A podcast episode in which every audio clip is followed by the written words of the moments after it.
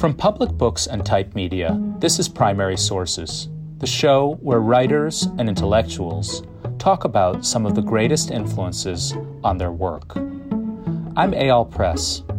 My guest today is Andrea Armstrong, a law professor at Loyola University and one of the leading experts on the conditions of incarceration in the United States. Last August, I profiled Andrea in the New Yorker magazine.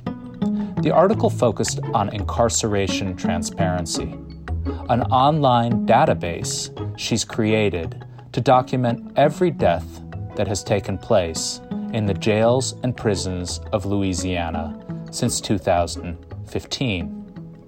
When I invited Andrea to come on the show to talk about an influence on her work, she could have chosen to discuss a fellow scholar. She's a graduate of Yale Law School, and she credits Derrick Bell, Reva Siegel, and Kathleen Cleaver, the only black professor she had at Yale, with shaping her thinking about America's penal system. But Andrea decided to talk about the debt she owes to another, less conventional influence the human beings caged inside our jails and prisons.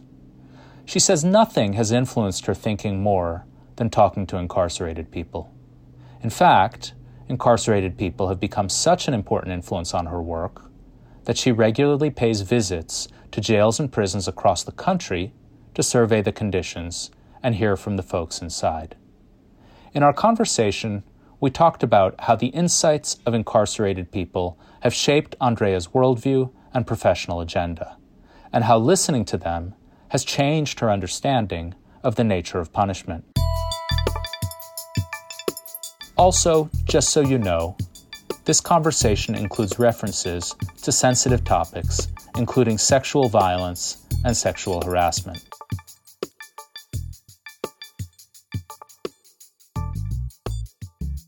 Andrea, thank you so much for doing this. As you know, this is a podcast about influences. You have said that the largest influence on your work has been listening to people who are incarcerated. When did listening to people who are incarcerated start mattering to you? Huh, it's hard to pinpoint a moment when it first started mattering. Um, I mean, I think in general, I had been doing human rights work beforehand, and part of that work is listening to testimony and experiences.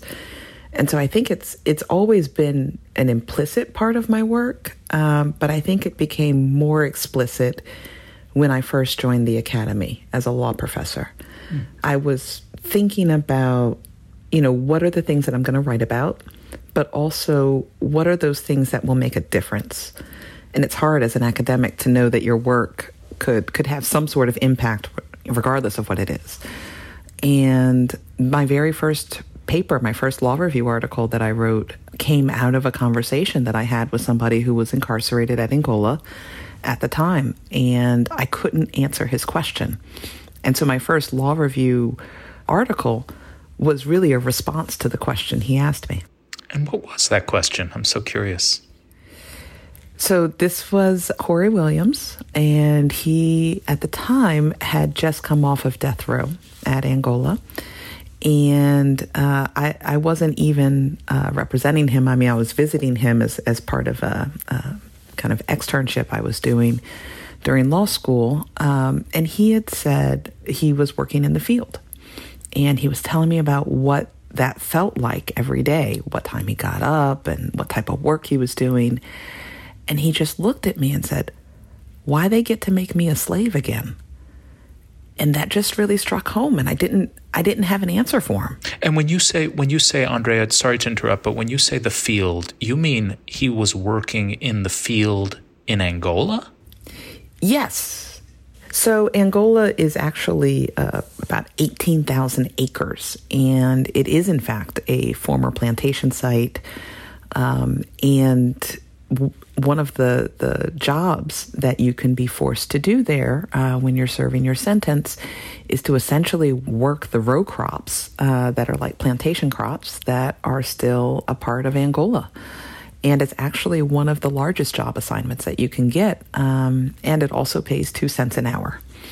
And so he's telling me about this because remember, he had been on death row, and death row at that time was solitary confinement, and they weren't really allowed out of their cells at all. And so, you know, he's freed from death row. Uh, he's now serving a, a life sentence. So, this was his first encounter with prison work assignments. And so, you know, he's now free, but then also put into this position where, where he felt like he was a slave. And just, I mean, the purity of the question, it just seemed so like such a basic question, right? That I should have had a ready answer to but I didn't. And the more he talked about the conditions and what it was like, I started seeing analogs to the history of Angola. And so that started me off down the rabbit trail of, you know, well, what is the history of Angola? And, you know, was it really a plantation? And, you know, why do we continue to plant cotton, for example, on this plantation, right? And force people, primarily black men, to picket and it just brought home, you know, being in that space, right? So I had driven in to Angola to see him, and, and the way that you get to that particular camp, you go down this long road, and there's these, you know, kind of stereotypical, almost like trees that are overarching the road as you drive down this straight path. And what you see are, are men uh, on horseback with rifles in full uniform over rows of like bent brown backs and, you know, the combination, I think, of being in that space and then being asked what is a very basic question that I also did not have an answer to um, really struck home for me. Mm. It's such a vivid image you've just given us of that visit. And it's a visit that even many people and law professors who write about and study mass incarceration tend not to make that often. And I wonder if that is something that you think about when, as, as you do this work and, and why, you know, from that point on, you've sort of been committed to going to these places, to seeing directly mm-hmm. those kinds of scenes.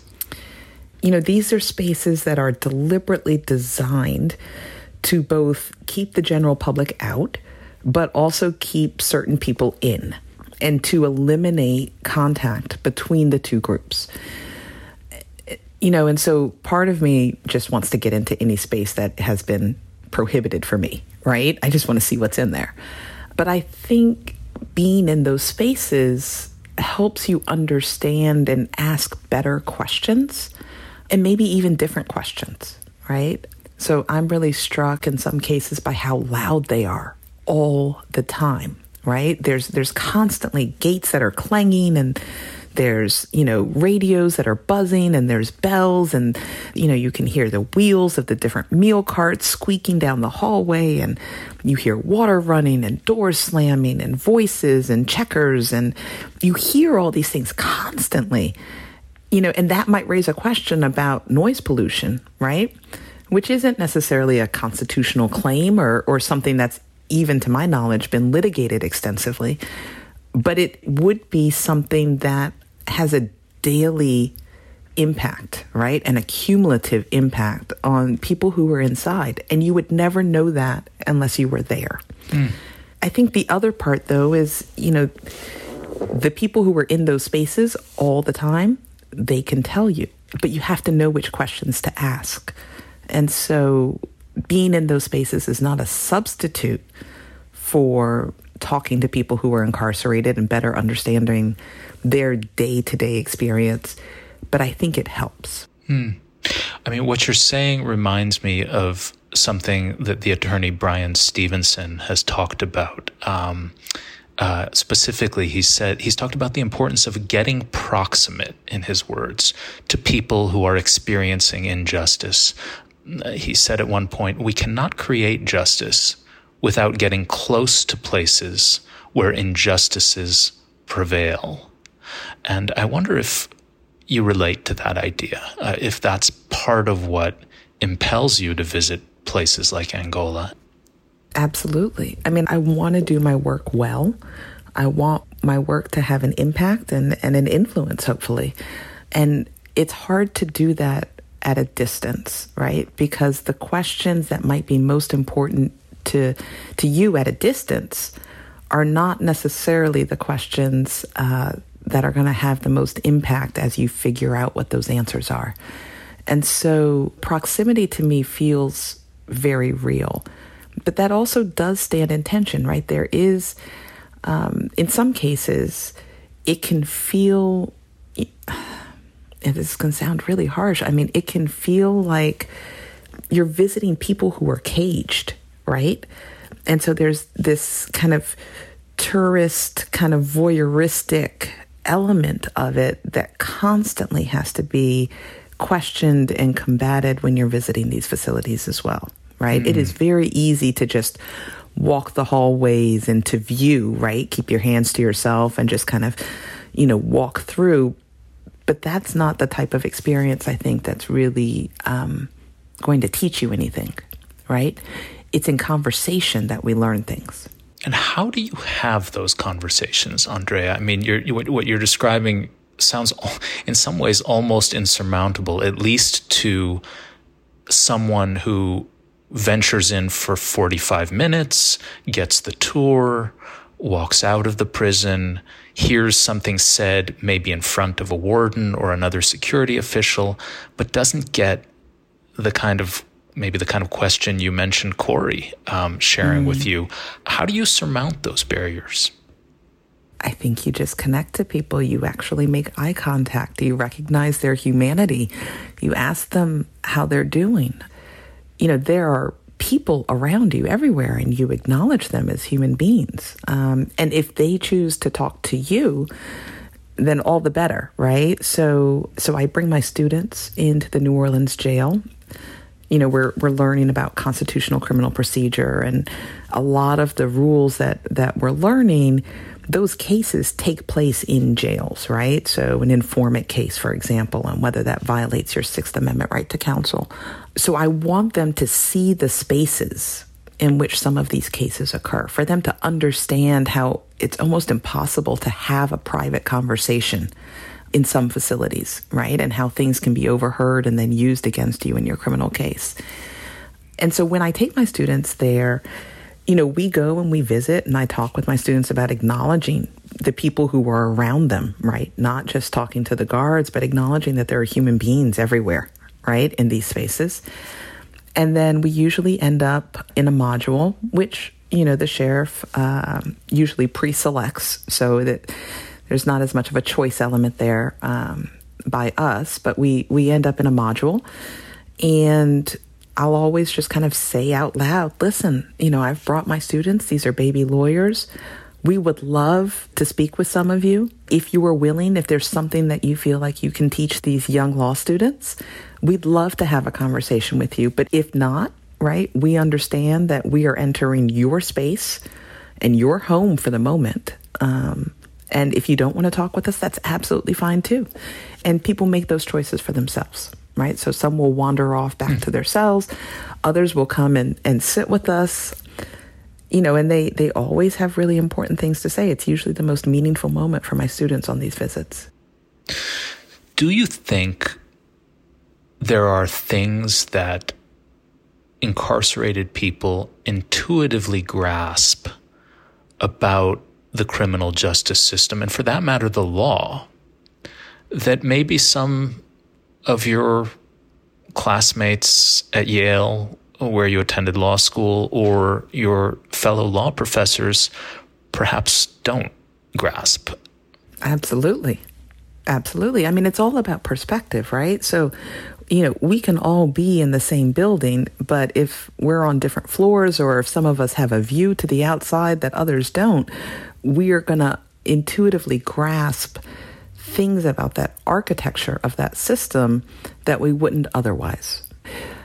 You know, it's essential, especially when we're thinking about civil rights, right? The rights of, of every human being in combination with the criminal system, which, you know, has very clear objectives and purposes.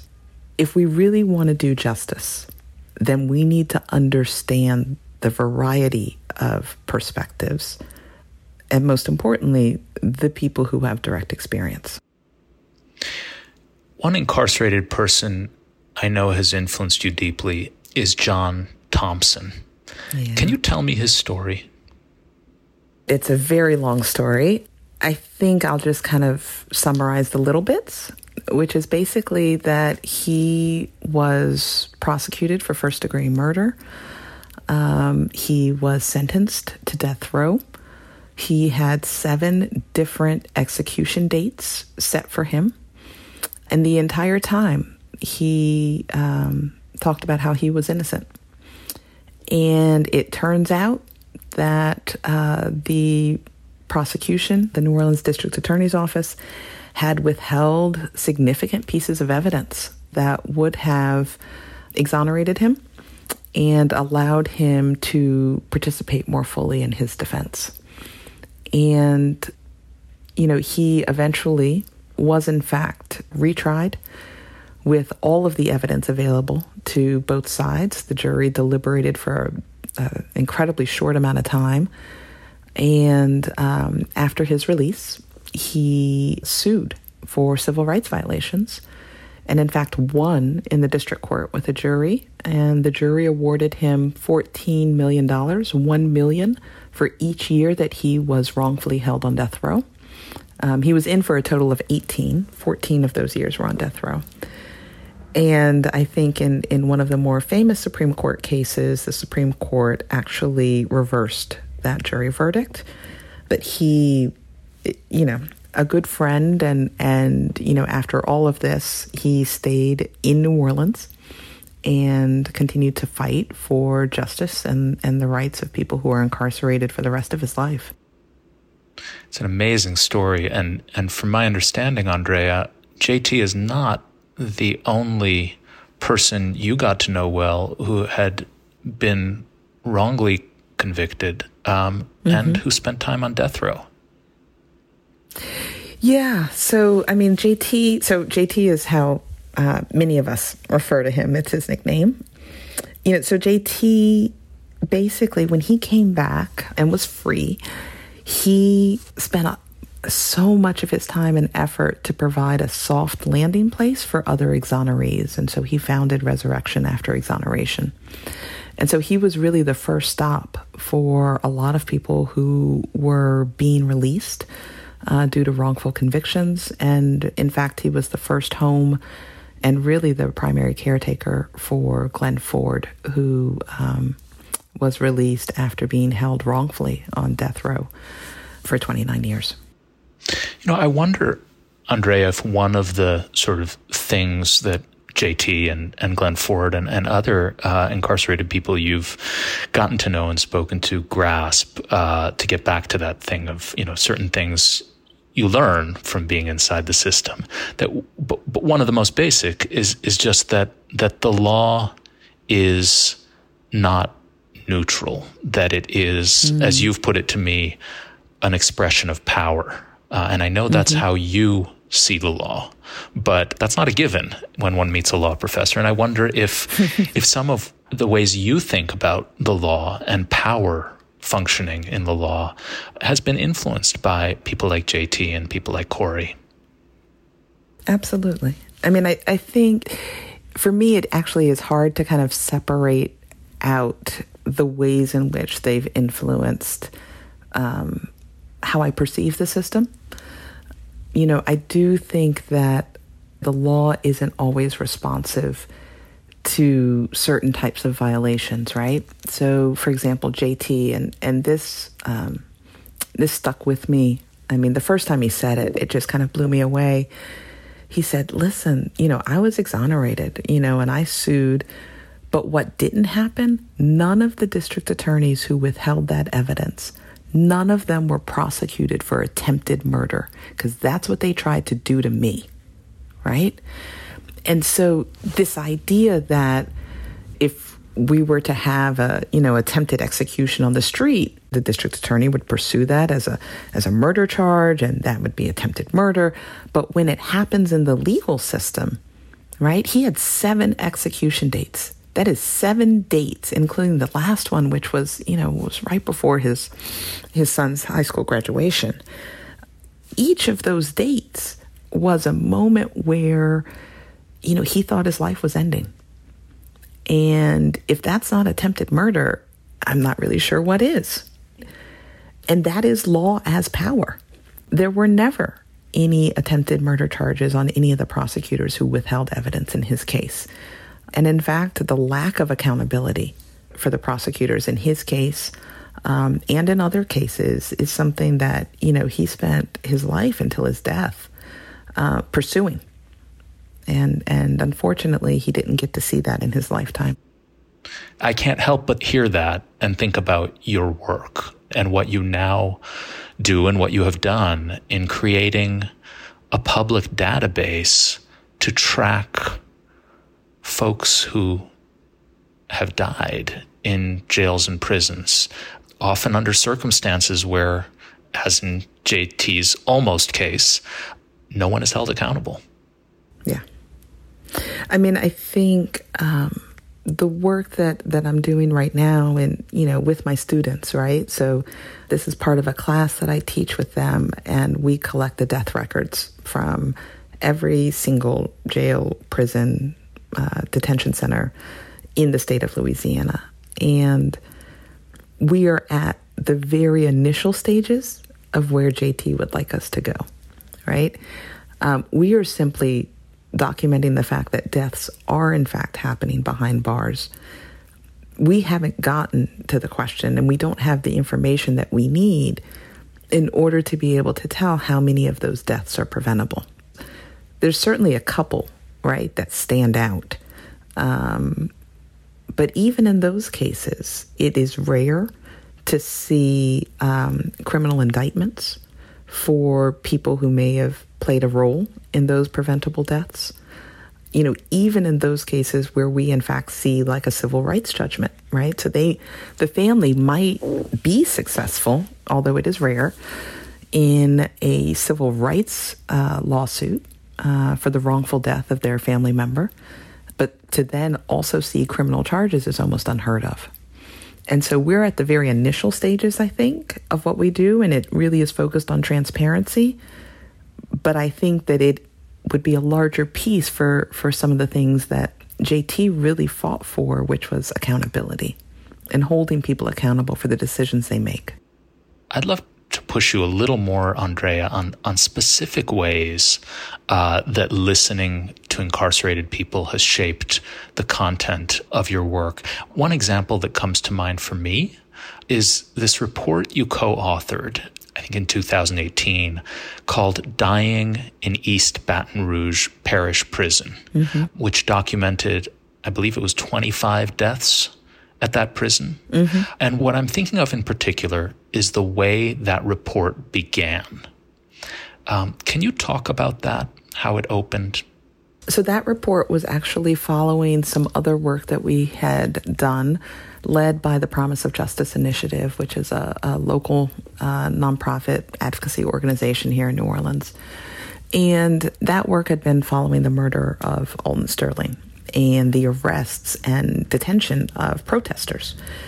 And so, hearing kind of folks as they're exiting the jail, what the conditions are like, and this feeling that like we are leaving so many people behind, right? We are getting out because we are the protesters, but we were doing, you know, a couple of days with people who had been in there for much longer and, and under pretty horrendous conditions. And so we started looking at deaths and collecting information about um, the obscene number of deaths that occurs in that jail, right? That was 25 between 2012 and 2016. But you know, since 2012, we're now at, I want to say 48 deaths um, in that jail. Yes. And one so, jail. In one jail. Yeah. And so we felt like we had kind of these themes that we were seeing among the various deaths. But people and the experiences of, of people and who we had lost was was almost invisible in the report that we had drafted together. And so the very first page is an in memoriam uh, page where we simply say their names and how old they were. And then for those um, deaths where we knew the family or had a relationship with the family, we asked them to just reflect on uh, who they had lost, right? What were the things that their child liked to do? What were their talents? What were the things about those people who died beyond their charges? Um, so that we could really understand the impact of, of these deaths, right? And the data is important and the legal arguments are important, but no one pays attention to your legal arguments or um, the data unless they understand why it's important. And we really wanted to try and convey that uh, in the opening. And so we included pictures of uh, the people who had died, along with a couple of quotations from their family members about um, about their lives separate from the criminal charges. It's a bracing report for so many reasons, um, not least the facts you, you mentioned, the just shocking number of deaths, and the fact that so many of them were pretrial detainees who were actually still waiting for their day in court. Mm-hmm. But to me, the emotional impact of that report was conveyed in that opening page and in those photographs and in the sort of biographies that you included because in a way i think you know speaking honestly it's not what one expects. I mean you, you open a report and, and you expect the data and you expect the um, the argument and the and the summary. Um, and this was very different. Was it deliberate? Absolutely. This is the influence of people like Glenn and Corey and, and JT and and you know Fox and Rob Rich and Kiana and you know, Sarita and all of these people um, who are part of our communities now uh, on the free side, right? You know, it is important to to highlight what we lose. There's these stereotypes around who was actually incarcerated, and it turns out that all of the people who are incarcerated belong to somebody. They're somebody's husband or, or uncle or brother or child. And that gets lost when, you know, even the newspaper reporting on a death behind bars, which, you know, can be infrequent if it if it's covered at all, you know, will often just show their mugshot and summarize their criminal charges. And that's all we learn about what we as a society, in effect, did to another person. Every single one of my articles has come from a question or situation or conversation with somebody who um, was either currently incarcerated or, or had been incarcerated. I think for me, one of the most kind of interesting, the one that kind of stretched me beyond my, my usual boundaries was a conversation with uh, Glenn Ford. So, you know, Glenn had, had come off of 29 years of uh, wrongful incarceration on death row. And JT and I, um, and there was a, a whole f- group of people. We called ourselves Team Glenn, right? There were about seven of us. And, um, you know, within a month of his release, he had a terminal cancer diagnosis. And so, you know, we spent a lot of time talking with him about um, about his death right? And his illness and what caused it and and also trying to make the most of the the amount of freedom that he did have for such a short amount of time. You know, ultimately he was convinced that death row had still killed him, right? Even if he wasn't physically there. And that being on death row um, you know, related to the health care that, that he was able to receive, which he had some choice words for. Those are the things that made him sick. And that is the reason why cancer wasn't caught before his release. And what you mean by that, if I'm understanding correctly, Andrea, is not just he didn't get proper health care, he didn't get, you know, maybe a, a, an early diagnosis that might have led to treatment, that might have eh, enabled him to live much longer, but that being in Angola, being on death row, was actually a toxic experience Exactly. that may have contributed to the cancer itself. Is that right? Exactly. You know, we uh, were doing lots of videotaping at that time. I mean, we knew that he was going to die. And uh, so we were just recording so many things, right? Just conversations and his time with us. And one was um, JT was actually interviewing Glenn about the conditions on death row. And I'm listening to it and, and I'm hearing things around environmental justice, air pollution, water pollution, rust, lead, you know, the ways that they would clean the sewage pipes um, so that sewage would literally run down the death row tier. And, you know, I had never done environmental law, right? I, you know, I did, I did prison conditions, right? I did constitutional law and criminal law. Um, but the way that he described conditions, it sounded like it was an environmental lawsuit. And so I started trying to kind of categorize it, right? Thinking about the different categories of things that he told me about and then trying to fit them into environmental law and to and to think about, well, do the kind of environmental regulations uh, that we have in the free world, do they even apply behind bars? And are they enforced? And and so simply him kind of talking about this and his connection that he made between the toxic environment that he lived in and his terminal cancer diagnosis really opened my eyes to thinking about these things differently. That yes, it might be a Eighth Amendment, cruel and unusual punishment type of civil rights lawsuit, but it could also be something else. Hmm. That it could also involve other areas of law. You know, in lots of different ways, prisons and jails are are kind of exempt from some of the rules that would govern the same type of activity if it was conducted outside of the facility. And so, really, he opened my eyes to thinking about conditions in a completely different way. And um, so I wrote uh, a piece about that, trying to understand Glenn's claims and, and his his experience through an environmental justice lens. And we're doing that even now, um, thinking about like climate change, right? So when we talk about climate change, we think about, especially here in New Orleans, right? We think about hurricanes. Um, we think about the loss of, you know, kind of barrier reefs.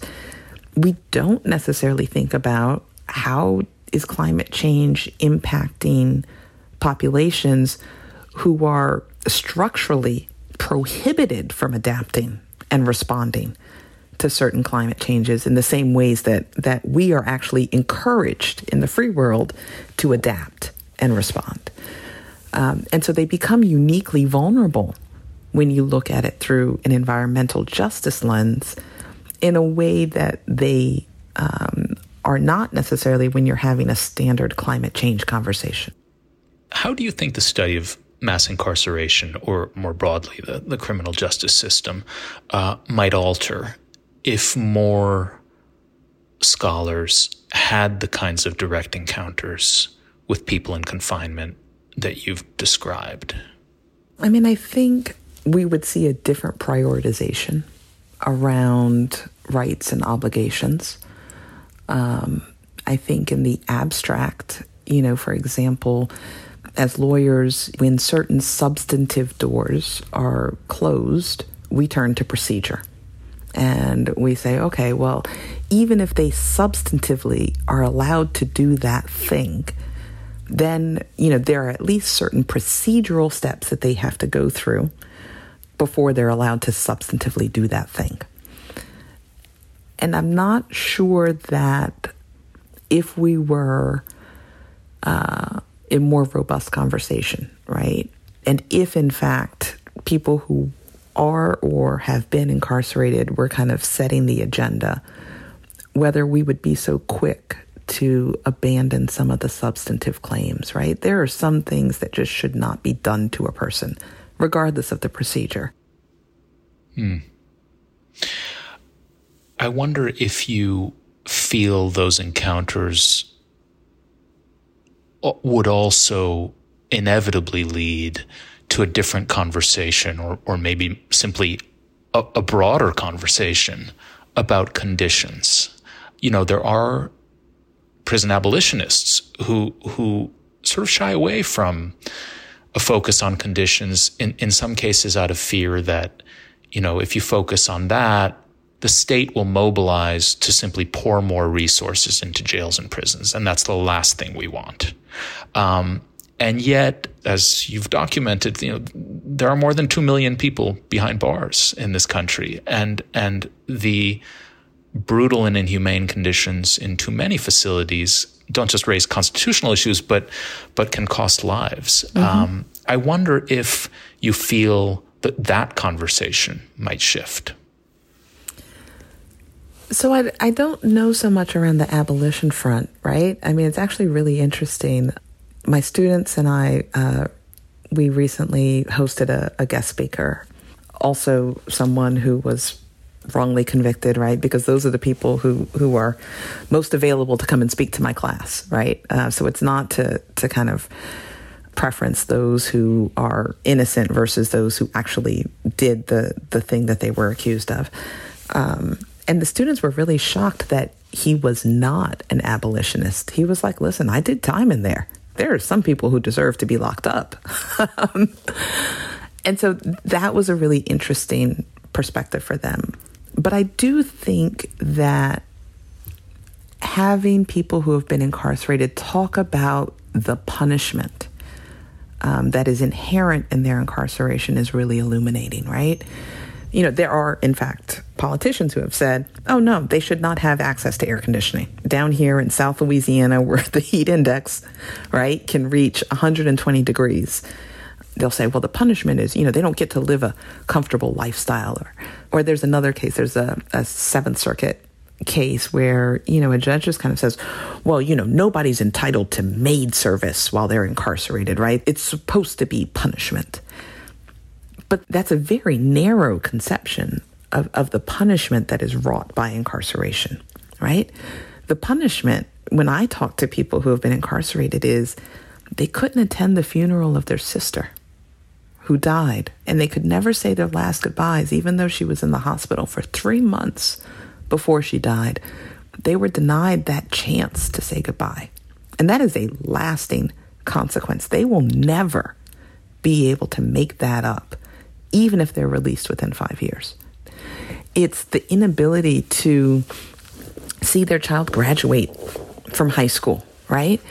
Pride in, in being a parent and the disruption to that relationship. It is the inability to provide financially for their children and their loved ones or help take care of their parents as they age.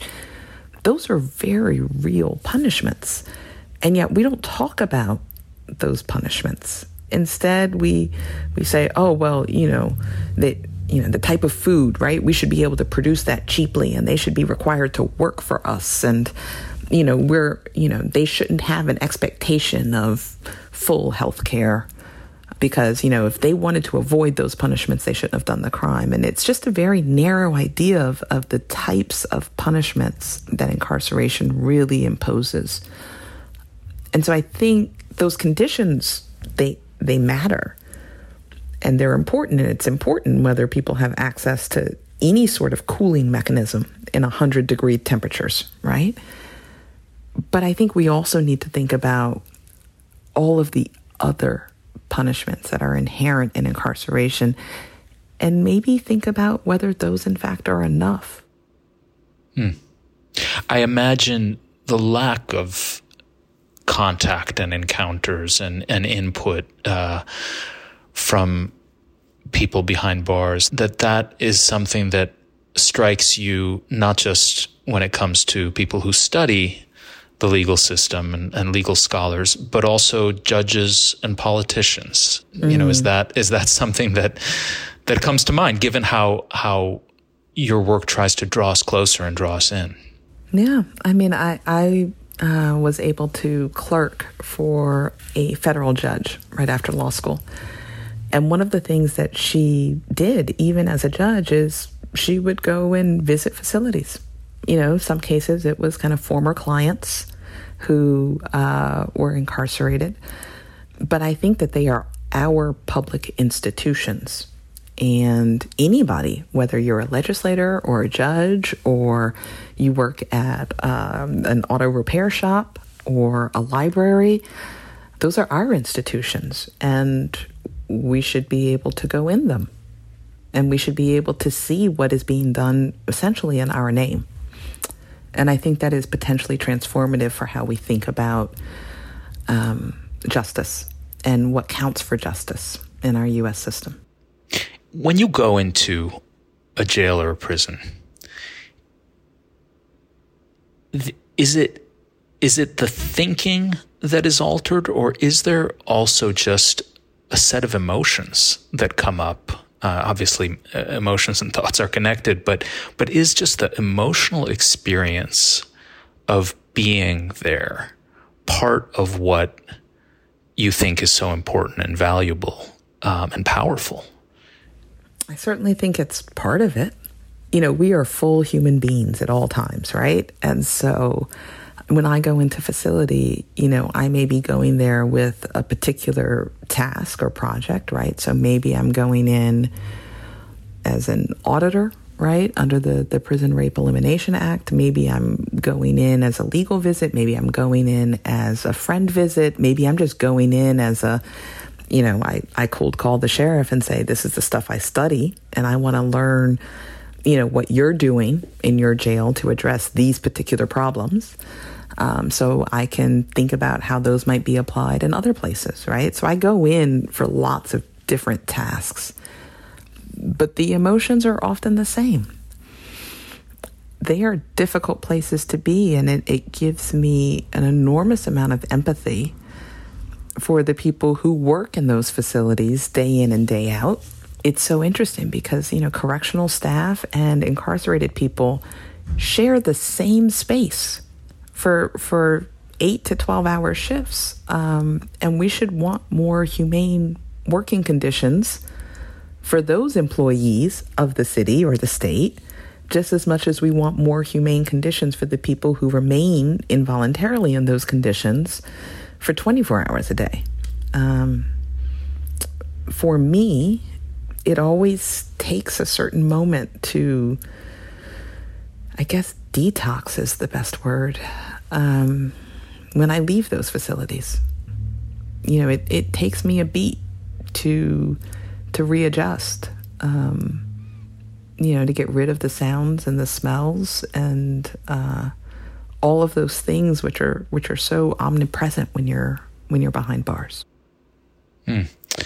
I'm really struck by what you said, in part because uh, you know, in thinking about um, the carceral state, uh, you know, I've just written a, a book, Dirty Work, that that is partly about the work of caging and confining mm-hmm. so many people, and, and of course the the role that too many jails and prisons play as as de facto mental health mm-hmm. treatment centers. But but I wonder if being there and, and, and going into these facilities, you, do you feel like it's um, if the folks who are incarcerated are being mistreated and dehumanized, it's likely to happen as well to the people who work there, uh, even though they have a lot more power and a lot more freedom. I think that's right. I mean, I think um, one of the most difficult things to change when we're trying to improve conditions. Um, and when I say improve conditions, like we're we're basically just trying to improve safety and security, right? like mm-hmm. um, to ensure that jails abide by their obligation for the safe and secure and humane custody of another human being you know when we when we think about those things um, and the impact that it can have on on a person's daily life, right? A lot of those things are related to the culture of the facility. And changing jail culture is one of the hardest things to do.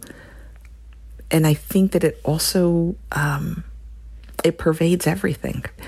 So it's not just how custodial staff treat incarcerated people, but it's also how they treat one another. What we know around the Prison Rape Elimination Act is, um, and and the kind of statistics that have been able to be gathered through these audits is that, you know, where we see high levels of sexual harassment, we also expect to find high levels of sexual assault. And that may be between incarcerated people, but it's also between custodial staff and incarcerated people. And when you talk to other custodial staff who are not involved in that particular incident, there are often kind of red flags that they are seeing every day about how people act that they already know who within their staff you know is is perhaps more predatory than others. Um, it's really telling when we do these audits the ways in which they talk about each other but also talk about um, interactions with incarcerated people Andrea, thank you so much for joining this podcast. It's been such a pleasure to speak with you. It's been an honor, Eyal. Thank you for having me.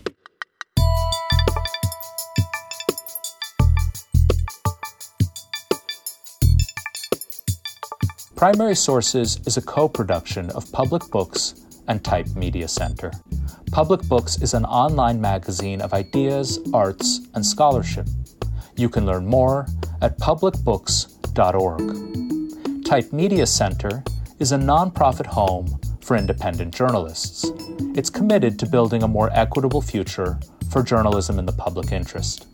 Learn more about its flagship programs at typemediacenter.org. Our show's executive producer is Caitlin Zaloom, the founding editor of Public Books. Our producer is DJ Cashmere. Our engineer is Jess Engebretson. Special thanks to Kelley McKinney, the publisher and managing editor of Public Books, and Taya Grobow, executive director of Type Media Center. See you all next week for a brand new episode.